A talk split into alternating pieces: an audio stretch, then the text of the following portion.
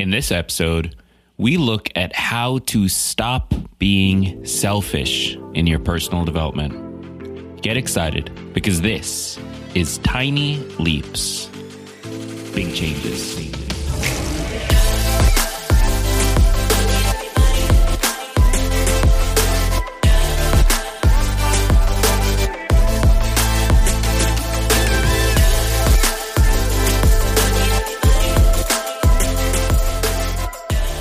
Welcome to another episode of Tiny Leaps, Big Changes, where I share simple strategies you can use to get more out of your life. My name is Gregg Clunis, and the word I might be the most important word in our vocabulary when it comes to personal development.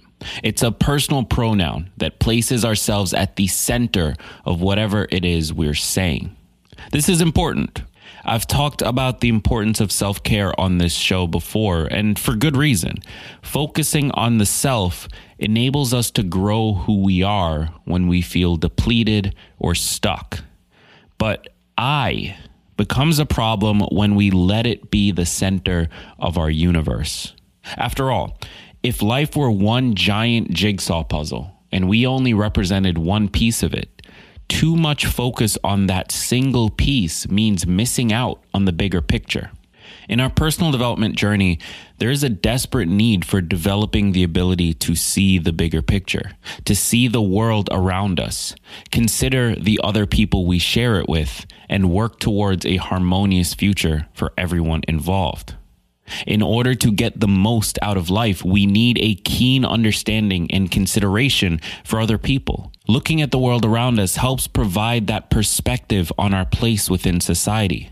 This is an important aspect of developing empathy towards others, but it's also a critical aspect in better developing empathy for ourselves. But this doesn't come easily. Why is that? But before we jump into the episode, I want to take a moment to share something I'm really excited about. One of the hardest parts of improving your life is actually sticking with the goals that you set. Think about it. First, you have to figure out where to start. Then you have to gain the confidence to actually take that first step. And along the way, you have to somehow avoid getting overwhelmed when life starts making things complicated. Yeah, it's really tough. There are an enormous amount of distractions out there, all seemingly designed to make you fail at your goals. That's exactly why I created my digital course, The Consistency Code. In the course, you'll learn why we struggle with consistency, why willpower doesn't work, the first thing you should do after setting a new goal to increase your chances of success, and so much more. It's almost like having me take you by the hand and guide you step by step towards sticking with and finally achieving the goals you've set. So, if you're ready to finally stick with your goals for the long term and actually start taking control of your life, head over to consistencycourse.com to learn more and enroll today. That's consistencycourse.com or just click the link in the description of this episode. One potential reason that looking at the world around us doesn't come easy is quite honestly because humans are naturally selfish. That doesn't necessarily mean that we as individuals are selfish, but as a species, we are. We have to be. At the end of the day, survival and protection of the species, of the individual, is our prime objective. It's not something we can just turn off and on at will just because we personally feel like we want to be good people. Rather, this instinctive human trait emerges in a myriad of different ways that impact our relationships with one another. It's important to understand the delicate balance we play with the word I when it comes to ego. Not only does our ego perceive what is going on inside and outside of ourselves, but it also interprets them for us. The concept of an ego was introduced by Sigmund Freud and later explored by Carl Jung, among others. The basic idea argues that there are three dynamics within a single person the first is the ego, which can also be seen as the perceiver or the interpreter. Then there's the id, which can be seen as our primitive desires. And then there's the superego, which can be seen as the ethical compass. One of the ego's main roles is to maintain the balance between the other two parts of our personality, the id and the superego. This balance helps determine whether or not we're able to differentiate between what really happened and what we wanted to happen. In other words, the strength of one's ego can lead people into seeing things as they want them rather than taking an objective look at reality. The Romans understood this idea on a really deep level. Did you know that when a Roman general returned from a victorious battle, someone's entire job was to go up to them and whisper the words, Remember, you are a man, in their ear? The idea was to take these leaders, people who have just achieved something big, who are now being treated as gods in the public forum, and remind them of their own mortality.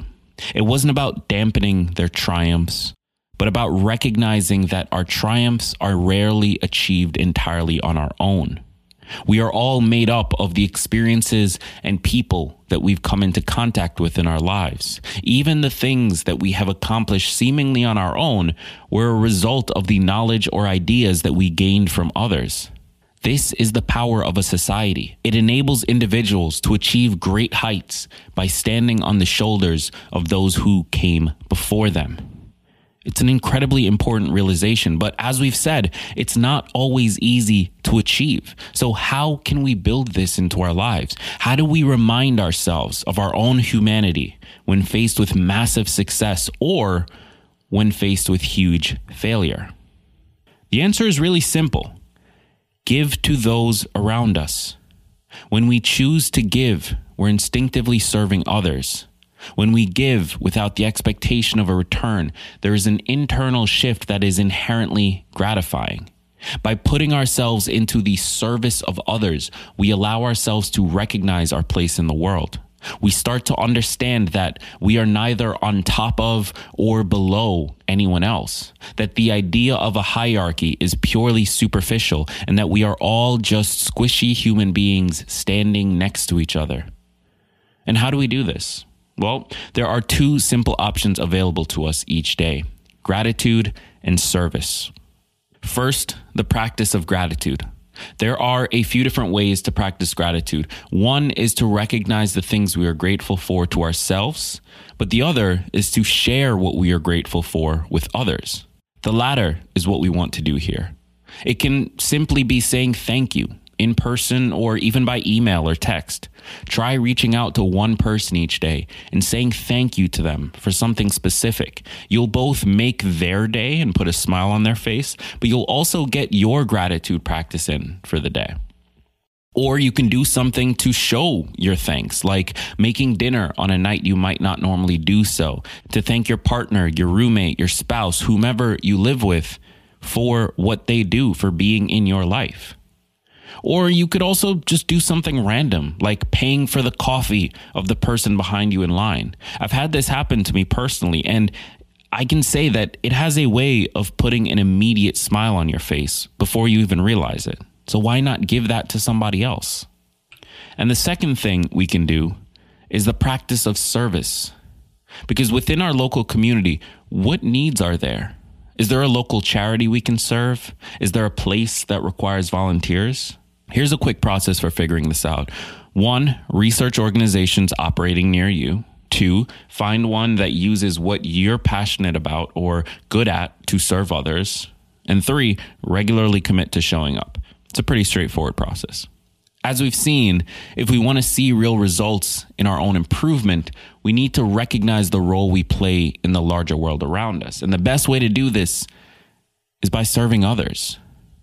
If you take the time to practice giving gratitude and serving others around you, you'll start this process of redefining your relationship to the world, which will have a huge effect in your own empathy to yourself.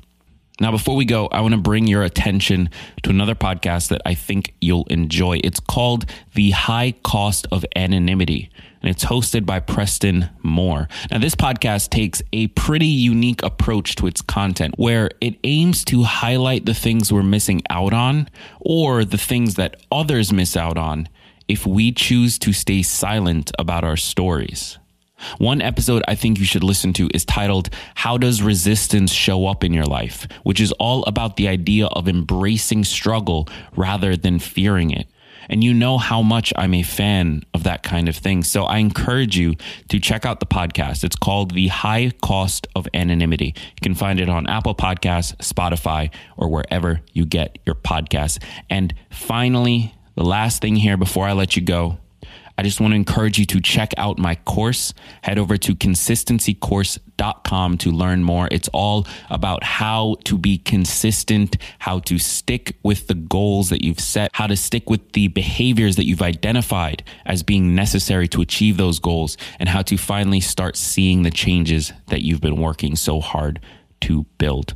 Head over to consistencycourse.com to learn more. And as always, I've been Gregg Clunis. Thank you so much for tuning in. And remember that all big changes come from the tiny leaps you take every day.